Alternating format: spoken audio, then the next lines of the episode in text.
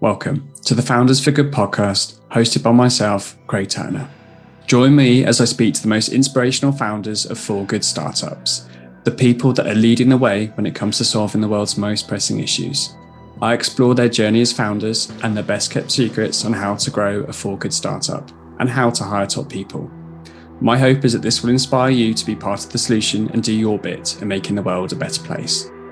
Thanks for tuning in to the Founders for Good podcast. Michael Millership is a co founder and trustee of the Felix Project. The Felix Project was set up by parents Jane and Justin Byam Shaw in honour of their son Felix, who died of meningitis in 2014. Justin discovered a charity in Oxford that was taking surplus food and redistributing it to local charities. He saw the opportunity to apply this model in London and enlisted the help of his good friend Michael when set up the Felix Project in 2016. Every year in the UK, millions of adults and children struggle with food insecurity, whilst the food industry generates 3 million tonnes of perfectly good food. The Felix Project works with wholesalers and supermarkets to rescue this food and redistribute it to over a thousand charities and schools in London. As one of the co founders and trustees, Michael shares more about the Felix Project journey, the issues we face in the UK when it comes to food waste and food insecurity, and the challenges in building a successful charity. Hey, Michael, very excited to have you on the show today. How are you doing? Uh, well, thank you, and thank you so much for inviting me. I mean, um, it's my first chance to do something like this, so I mean, interesting. Yeah, no, I'm looking forward to it. So, so today we're obviously going to chat about the Felix project, um, and I just wondered if you could start us off by sharing a bit about the background of like how the Felix project came about and, and what inspired it.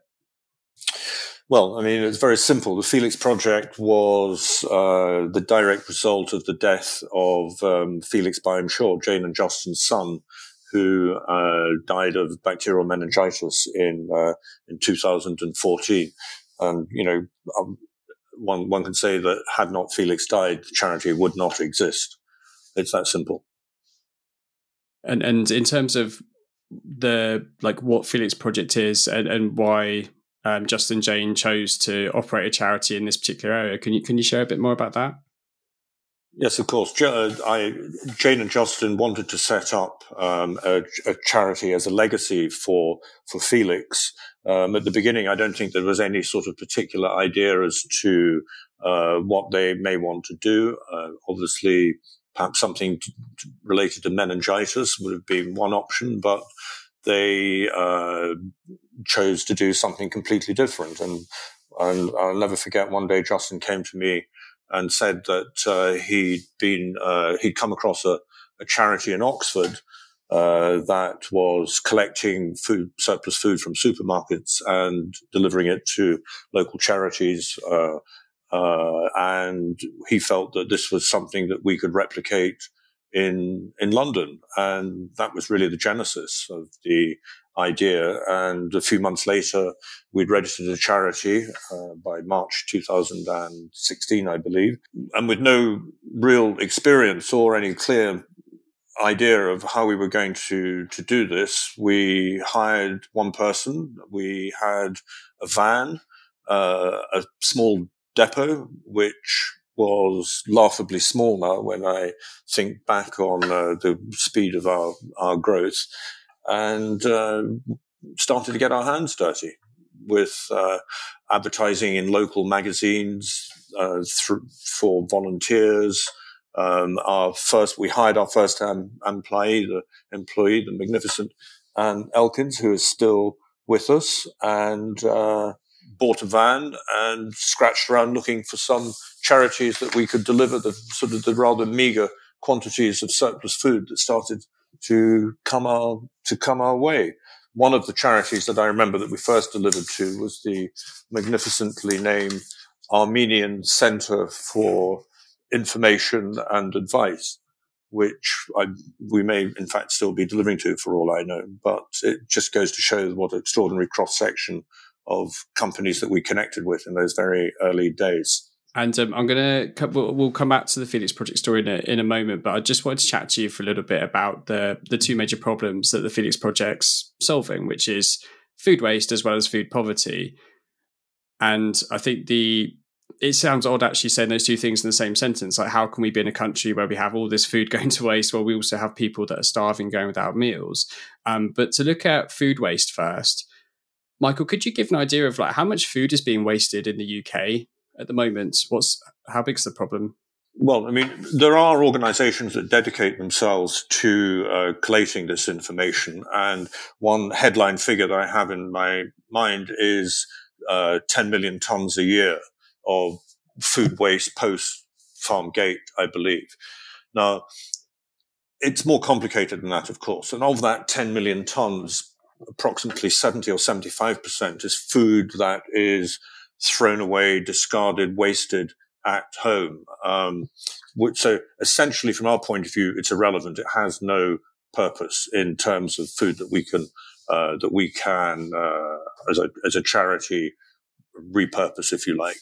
Um, a lot of the other food, a million, more than a million tons, is one is food that's wasted by the food industry. Um, but even so, there is still at the end of all that, discarding all this potential waste that we can't do anything with, there's probably 200,000 tons of perfectly good edible food that uh, is available for repurposing, if you like, to people. It's food that's within, it's used by date. There's nothing wrong with it at all. Uh, the question is getting it from where it's being generated to where it can be used, which is basically to, you know, the vast numbers of people in uh, London, which is where we operate, who are suffering from food uh, food insecurity. And um, yeah, I, like you touched on, like we, I've had a couple of guests on, and when we talk about food waste, the majority that happens in the home, which is very difficult to impact. Um, from a Felix project perspective, where is most of the food being donating from? Like, I think if you ask the average person, they'd probably guess it's coming from the supermarkets. But but is that the case, or is it coming from somewhere else? Supermarkets definitely account for uh, fifty uh, percent, probably, of the food that we collect, and it's in a way, it's it's the the hardest part of the food to collect because it does involve us running around London in our vans collecting you know, unknown often quantities of food from multiple stores, which, as you can imagine, with the London traffic and the logistics, is uh, massive. Uh, is a massive undertaking. Our interest, though, is to move further up the food chain to regional distribution centres, to packing companies, to uh, other operations that provide much larger quantities of food in one place uh, that re- limits the logistical difficulty that we have of collecting uh, the food that we uh, re- redistribute, which all, of course, which gets brought back to our depots and is then repackaged and uh, sent out to the 1,000 or so charities, uh, community organizations, schools that we uh, that we deliver to at the moment. And and these distribution centres where the food comes from, the reason for them supplying you with the food is is that food that's going to go off? Is is that just purely surplus food? Is that them trying to do some good? Yeah. What look one one thing that I've realised. I mean, I, I, had no charity experience before, and certainly none in the food sector. I mean, I, the you know, I've got an enormous amount of respect for the food industry because they are running extraordinarily complex uh, supply chains, um, by and large, very, very efficiently. But inevitably, in order to keep full shelves, which is an essential, which is, I understand, an important mantra for the food industry of all, a full range of all their products, the cost of doing that is inevitably some waste. You know, I think within the industry at the supermarket level, perhaps 5% five percent wastage is considered the normal cost of doing business, but you know that is still, given the scale of the food industry, whatever the tonnage is of food that's sort of produced every year, a significant amount of food. They therefore have to dispose of this food, which quite possibly is within. It has to be, from our perspective, it has to be within its use by date. Otherwise, we can't deliver. We're governed by exactly the same rules and regulations as the as the food industry. So any food outside the use by date, which is really the only significant, you know, legally significant cutoff, um, needs to be wasted. Any food before that is food that we can potentially collect, but it does require a huge amount of effort on the part of the food sector to deliver that or make it available to us because culturally, tra- traditionally, over until the last few years, it was much easier to dispose of that somewhere else. I mean, you know, the profit margins for the food sector are very thin, and the cost at an operational level for an individual supermarket to worry about how they would dispose of that surplus food was not something that they would uh, uh, necessarily want to do. That has changed somewhat now. I mean, and the zeitgeist now is geared much more towards reusing that food. There is an increasing awareness at all levels of the folly and the perversity of not making sure that food which is within date is delivered to the people that need it most. Absolutely. And to talk now about the people that need it the most and, and like the problem of food poverty, again, like, can you give some idea of like the extent of the problem within the UK in terms of food poverty? Poverty is obviously widespread. We we are specifically a London-based charity, and uh, which is uh, important in that the levels of poverty in London or food insecurity. I mean, I think better said now, uh, the levels of food, levels of food insecurity in London are such that London is now the part of the country which has the highest levels of food insecurity. And in fact, since the uh, the from pre pre pandemic levels, the level of level of food insecurity in London has actually doubled. So it's even worse than it was before, according to information that we've had from pro bono work that we've had from done with one of our many supporters. The deficit, if you like, uh, within London is 150 million meals per annum. You know, to put a statistic to put a number on it. And, and, that is only growing, as we're all aware, the cost of living crisis, the, the squeeze of increased energy costs, increased rents have made the matter problem worse, not better over the last, uh, over the last couple of years. So, um, it's a, in a sense, a problem that's not insoluble, but, uh, it's not something that, uh, you know, we or indeed um, other friends in this space are going to be able to sort out uh, on our own. So yeah, in, and in, I think an important thing to probably highlight as well when it comes to food insecurity is that, that there's not one specific demographic or group that's being affected. Like it, it affects a lot of different people. Because I was reading on your website and, and also from research that um, you know it's single parents, it's um, the elderly, homeless, refugees.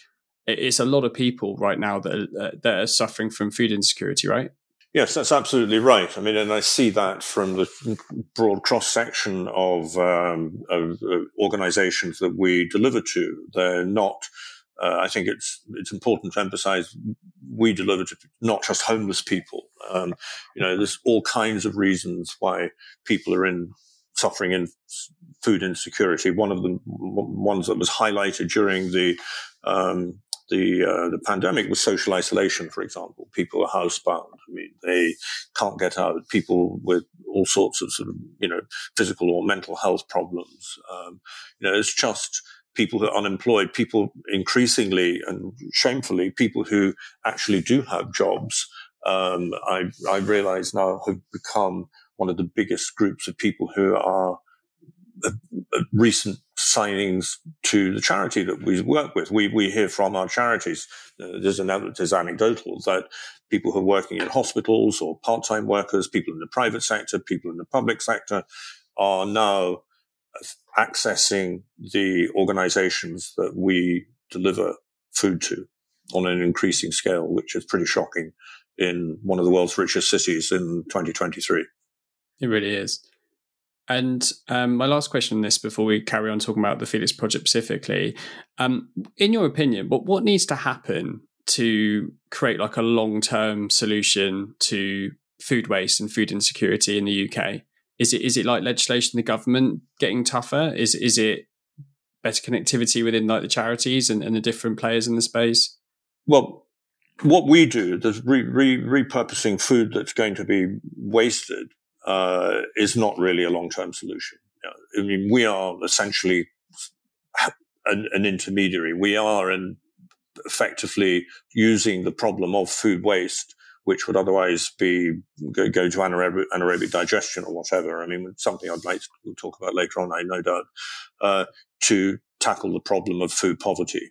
Now, food poverty, I mean, is a governmental national issue that you know I personally don't really have time to sort of exercise myself about too much. I mean, it's shocking, it's unacceptable, um, but it's uh, a problem that is you know more complex and bigger than uh, any solution that I think I'm going to, or we as a charity are going to be in a position to uh, to to resolve.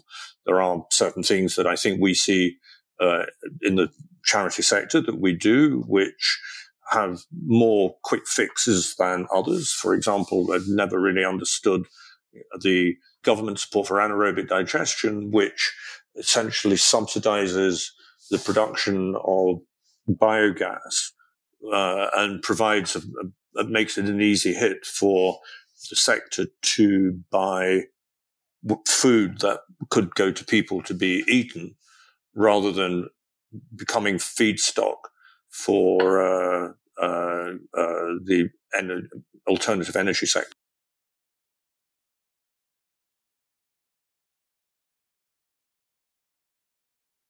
And, and, sorry, Michael, I, anaerobic digestion isn't a term that I'm familiar with myself. Can you just explain exactly what that is? Yes, of course. I, yes, that's a very good point. Anaerobic digestion is a naturally occurring process whereby bacteria in a, an environment without oxygen convert organic material of all sorts, whether it's sewage sludge or food or uh, waste produce from farms, into uh, mostly methane gas. Know, uh, now, methane gas is used for the production of hydrothermal energy in a in a uh, in a energy plant. So essentially, it's the conversion of food waste or organic material into gas. Now, this is being heavily promoted and subsidized because it's considered to be uh, a neutral, carbon neutral pr- process, which I have my doubts about. I don't think it is, in fact, but that's another story. Yeah. Got it. Right, that makes a lot of sense. But yeah, your kind of overall point, I guess, is that the government are promoting this quite heavily, but actually, there's there's much more effective ways to be using that food before it becomes waste. Well, I think any any any food fit for human consumption that's being fed into uh, used as feedstock for the production of uh, electricity is uh, is an absolute folly and, and, and, as I said, perverse. And if you know, you know, and I can add there that you know, hundreds of millions of pounds every year are being used to support the anaerobic digestion industry, whereas we have an operating budget of 10 million pounds a year a tiny fraction of the money that's being used to to subsidize the anaerobic digestion sector would cover the costs of us and other charities like us uh, to deliver much larger quantities of food to where it's needed most. Yeah, that's that's uh, challenging to hear. Um, so coming back to the Felix project, you were good enough to explain kind of how the whole thing came about um, and like how things started. And you just mentioned kind of just the cost of the operation, which is very significant. Can you give us an idea of like how big is the Felix project today in terms of you know size of the operation, number of people working for you, etc. Yeah. Um, well, we started, as I mentioned, in 2000 and, uh, 2016 and with one employee and one van. Um, I, it's changing all the time, but I would imagine uh, now I believe we've got about 150 full-time staff. We've got a fleet of about 60 vans. Uh, we contract vans and lorries to truck in food supplies from further outside of London. So we've become an, an enormous logistical operation uh, over the last uh, over the last six years in terms of delivery. Uh, last year we delivered the, and I say the, specifically not meals, the equivalent of um, 29 million meals um, with out of 12,000, just over 12,000 tons of food. Yeah, so it's a huge amount of meals. But as I said before, if the demand is 150 and we do 29 million, other charities do perhaps much again with, you know, not as much as us in London, but, you know, substantial quantities of food, there's still a huge gap. You know, and so we're, we're limited by funding. We're limited by the amount of, uh, of food that we can get from the food industry. And of course, we're just limited by the logistical difficulty involved. But we are, we have evolved into an extraordinarily efficient and, uh, uh, facilitator, if you like, for the food industry where they, where they want to, to make sure that their food is not actually ending up in an anaerobic digestion plant or in landfill. Uh, and uh, we're very proud of that achievement. Uh, how much bigger we get, because as I is depends really on the level of funding that we can uh, that we can secure, because it's very scalable. As I, you know, I mentioned, there's over 200,000 tons of food, best estimate that could be repurposed. I mean, ourselves and other charities in our uh, our sector perhaps do do do well under half of that. So the potential to rescue more food is uh, still enormous, but you know it comes at a it, it, costs money to to to grow. Yeah, and, and and you, I think you said earlier. Did you say that the running cost just on the operation as it is now? Is it? You said it was ten million pounds a year that it costs just to run the Felix project. Yes, it does. It's 10 million pounds a year just to stand still. You know, that's what we need to raise. We don't, we have very little long-term funding. Every year we start with pretty much, you know, we, we may have a small balance in the bank account, but then we've got to go out, we've got to wonder where we're going to get the money from for the next year. We have actually been remarkably successful so far at fundraising, but you know, we, you know, our hearts in our mouth every year. I mean, how much are we going to raise? For the last two years, in fact, we've raised less money than um, we've than, than we've needed. There's been a deficit of, you know, one one and a half million pounds, and that's not sustainable long term. So, um, and we don't want to stand still either. I mean, we do want to grow. I mean, we see that there's a that there's a massive demand for our service, and we see that there's a lot more food that can be you know, that can be uh, collected. The question is, you know, having the resources at our disposal to be able to do that. And, and looking back at the fundraising over the years, because um, I think that's the key to any successful charity is um, getting the exposure, the, the awareness of what you're doing, getting the buy-in from people. What have been some of the more successful campaigns or like channels that you've had um, when it comes to raising money? Well, we were very, very fortunate, and uh, it has to be said right at the beginning with the extraordinary support that we had from the uh, the Evening Standard and independent newspapers, of which Justin, at the time that we started up, was the chairman. But with the uh, you know, the engagement of, of Evgeny Lebedev, the proprietor, and the journalists there, in particular, um, David Cohen, who wrote a seminal piece of investigative German journalism back in 2016 on exactly this topic, food waste and uh, and, um, and and poverty. We had an excellent calling card to put ourselves out there, and it really gave us enormous impetus uh, in terms of creating public awareness, which helped us in getting volunteers that wanted to come and support us because they're absolutely essential part of uh, our, uh, our structure. The esprit de corps from our volunteers is uh, something which is, uh, you know, really, really valuable and essential. And the uh, it made us a awareness with potential funders, and uh, it also brought us to attention people in the food sector who often would contact us and say, "We love what you're doing. I mean, you know, what can we do to help?" And some of some of the food suppliers that supported us are still are still with us as a result of that campaign. So, without a doubt, the uh, that support which has been ongoing has been it made a huge difference to us at the beginning.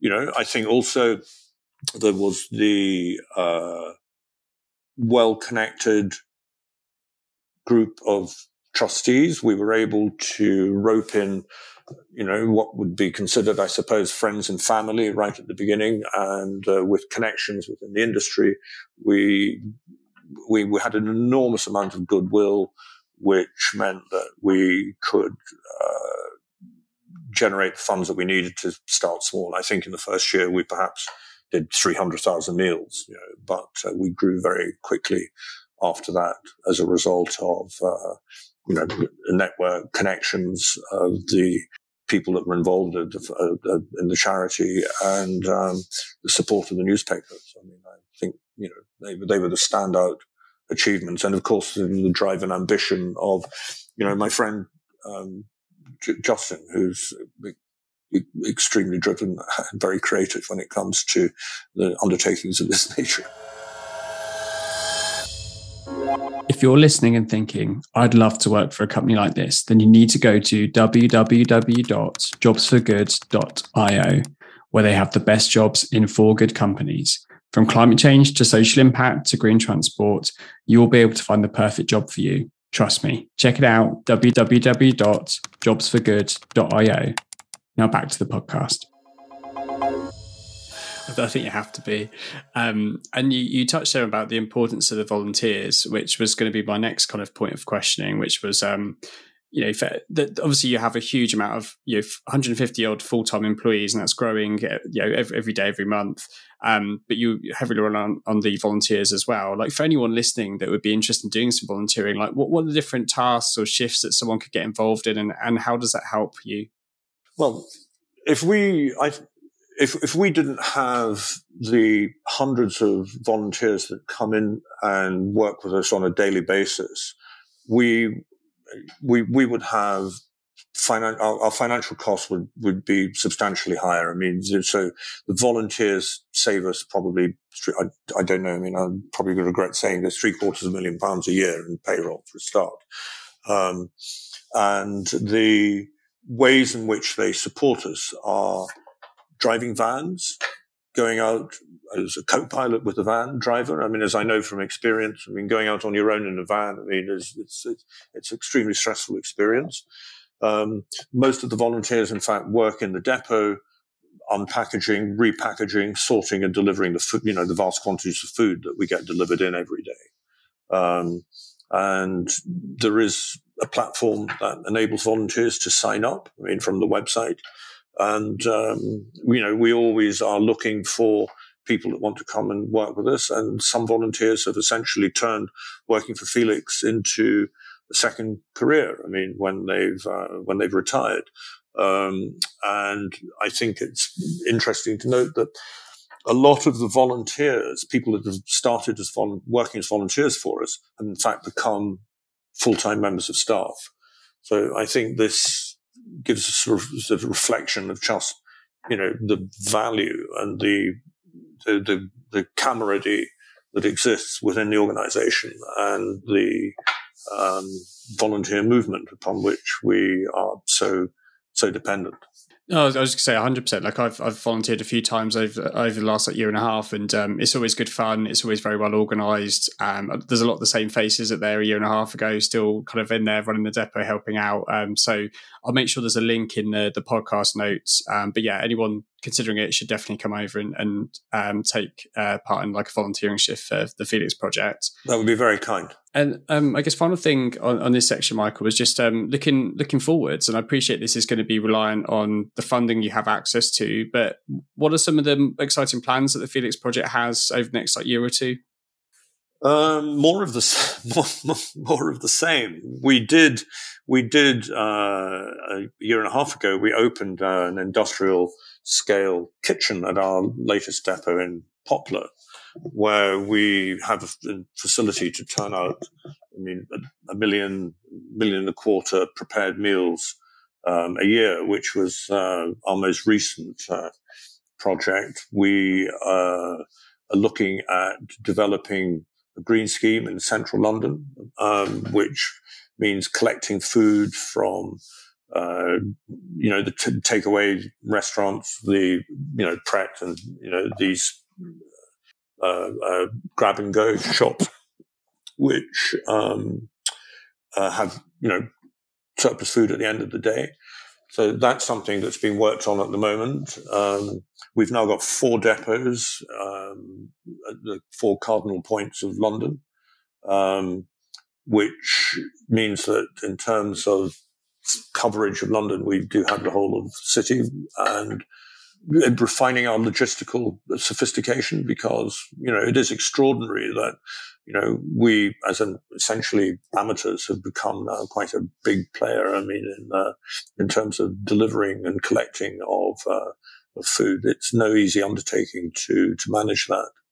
Um, so there's always uh, there's always ways in which we can try and make it better. I mean, we're very keen to look after our efficiency ratios, for example, because if we want to go to the financial sector or any sector indeed, whether it's trusts or foundations or corporates or sort of philanthropists, it's very important that we can look them in the eye and, and, and say that for every pound that you give us as a donation, we're delivering five or six or seven times the value in terms of surplus food. So efficiency is a sort of a metric that for us is very, very important to control. So keeping that any, anything that we can do to work on that, I mean, is always on our radar. Yeah. Yeah, no, I could totally imagine. I guess as a charity, that that's your main lever. Is, well, two main levers to growth is is obviously the funds and what's coming in, but then also how efficiently that business is operating or the organisation's running. Is is that that's the the main thing you can impact. Um, so it makes total sense. Without a doubt, yeah. If we would, we we would be difficult to look anybody in the eye and ask for the money. I mean, if it would be just the same to go and give it to the people who we are uh, recipients. I mean, we deliver, I think we probably did for the equivalent of 45 million pounds of food last year, for example, you know, and I, I, I, don't know, but, you know, and I have heard it said that we act in a sense as a sort of a fourth arm of social services. I mean, in some areas. So if, if the government were to want to give one of their favored contracting companies uh, a, a, contract to deliver the equivalent amount of food that we delivered, which is worth 45 million pounds and which we deliver for free, that would probably be a 200 million pound government contract. So what value do we place really on uh, what we're, we're doing? You know, I, it's, it's, it's hard to measure imagine. And we could double it if we had the money. Yeah. And uh, next, I just wanted to chat to you a little bit about you. You know, you, you personally, your role as one of the founders and as a trustee. Um, and I know before we started the podcast in the past, we've spoken a bit about your kind of previous career and some of the jobs you did. I just wondered, like, how when you look back at, across some of your previous roles versus what you do with the Felix Project, which gives you the biggest sense of satisfaction and, and why? So there was a huge amount of satisfaction to be involved in something that was not being done for purely commercial uh, commercial reasons, and it has been particular success because it has grown and it's turned into such a extraordinarily valuable um, uh, charity in such a short space of time, and to be part of that for so long, I mean, is in itself a, a tremendous reward and something of which you know I'm very proud. However, sort of modest my role in the uh, in the uh, uh, I nearly said company, but the charity has been. Um, I, I, it might be difficult this question to pick out one particular moment, but I'm, I'm going to ask you, like over the last seven years, what what has been your proudest moment within the Felix project? Is there some like a particular moment that stands out to you? One in particular, but I would say I I've been involved in setting up relationships with um, quite a few of the charities that are in my particular area, which is North Kensington and um, North Westminster, which themselves shockingly high levels of, of poverty, in fact. So going down to the organizations there and meeting the people, um, helping to support them, seeing the difference that the food that we were able to deliver to them made has been hugely rewarding and satisfying. And it's something that I still like to do. I mean, I t- just two days ago, I went down to meet uh, the woman that had run a small creche, which is in the shadow of Grenfell Tower. And uh, they provide after school care from 30 to 50 children that were on the state at, uh, around Grenfell.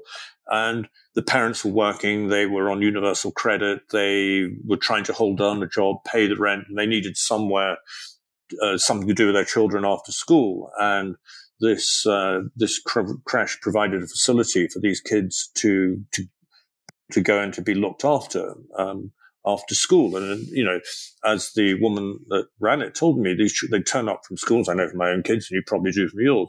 Kids would turn up at the end of the day absolutely ravenous. Um, and they had no facilities. The, the, the, volunteers that were running this creche would um, go out and spend their own money buying food. I was introduced to them by another woman from a charity that we have supported since the very, very early days of Felix. And we started delivering food to them within two or three days, you know, and it, it was an absolutely transformational experience for them, you know, and, and we've kept that relationship up um, ever since. So it's it's small incidences like that which for me mean a lot. I mean, because theory we read about food poverty. I mean, we hear about it, but you know, to actually go down and essentially get involved at that sort of granular operational level has been extraordinarily rewarding, and it's something that you know I now think I will carry on doing. You know, for many years, whether or not I'm still involved in the Felix project. No, I, I, can imagine like nothing hits harder than you seeing it firsthand in front of you, and then also being able to help them in some way will, will, always be like I think the the most touching thing that will ever uh, be there for like a person. Another more recent uh, event of which I'm incredibly proud is a visit last week, I think it was, of His Majesty King Charles, who came to our depot at Poplar and uh, was shown around and uh, was extraordinarily interested and engaged in what we were doing. And I think to have that acknowledgement of the King's presence and indeed his support for our charity, one, a particular uh, program that we've got to uh, fund the purchase of fridges and freezers for the people that we are delivering food to, uh, which enables us to source more food than we would otherwise have been able to was a very, very special moment indeed. Imagine how does something like that even come about? Like, are you reaching out to them, or did he get in touch, or obviously someone from his his party?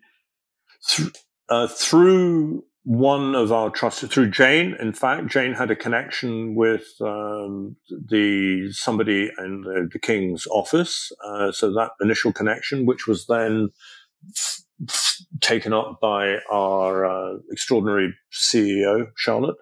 And um, it went from, you know, uh, uh, inchoate idea in, I believe, October to actually happening in um, in um, March.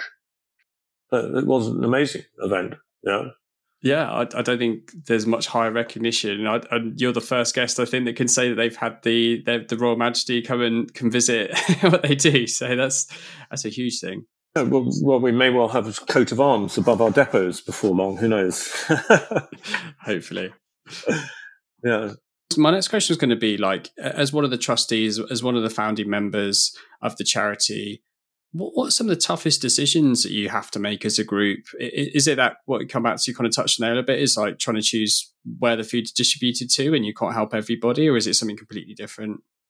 No, it's exactly that. You know, we we as I we we deliver to about a thousand different organizations and uh, schools in total. Now we've got a waiting list of over 500. Now in the last month alone, another 150 charities have registered with us for food.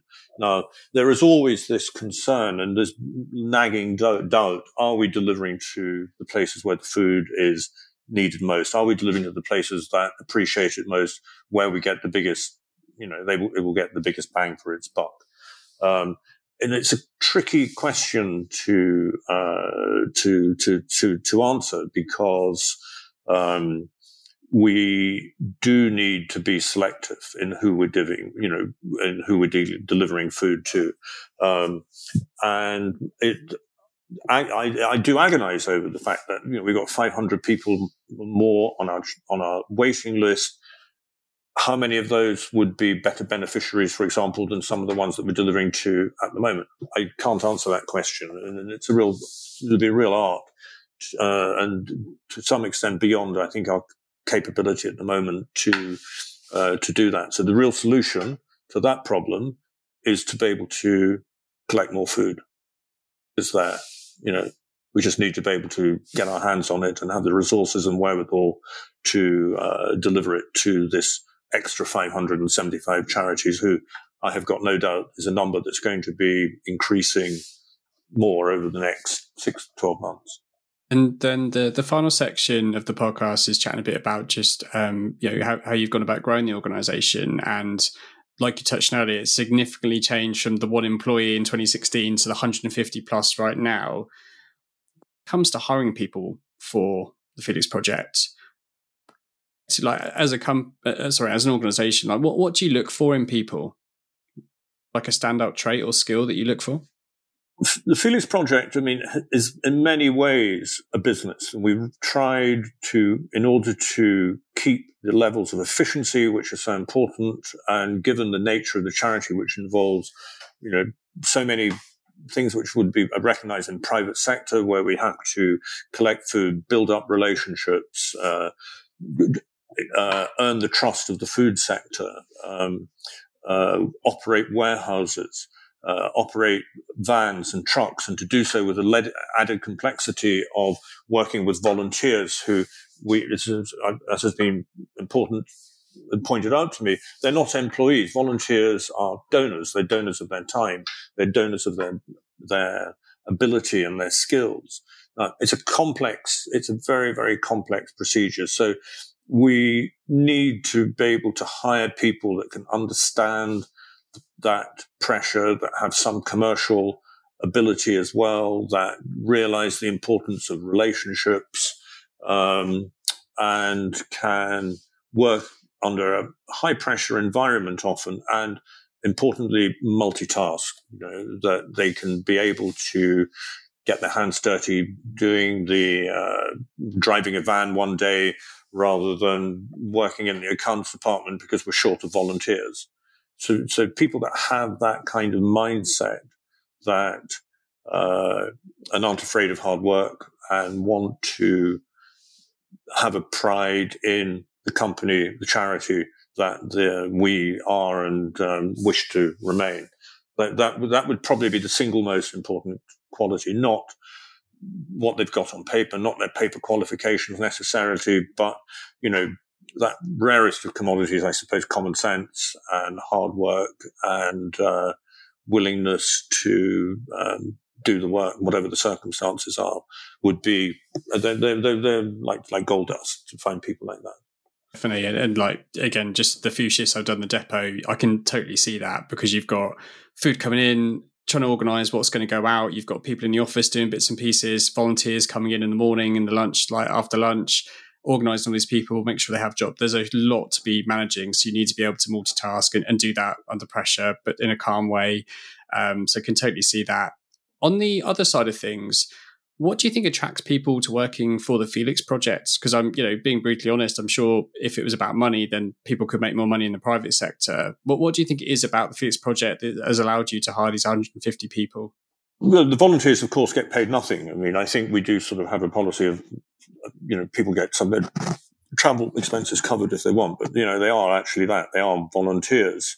The attraction, I think, where we, are lucky is the same, re- the same thing that attracted us to the charity in the first place. It's, it's, it's taking surplus food, which would go to landfill or anaerobic digestion and delivering it to where it's most needed. So it's such a, you know, there's sort of a simple kind of symmetrical elegance about that, which is easily understandable. Everybody gets it. Nobody cannot quickly, immediately grasp how wonderful it is to take food that's going to get wasted and deliver it to people that need it.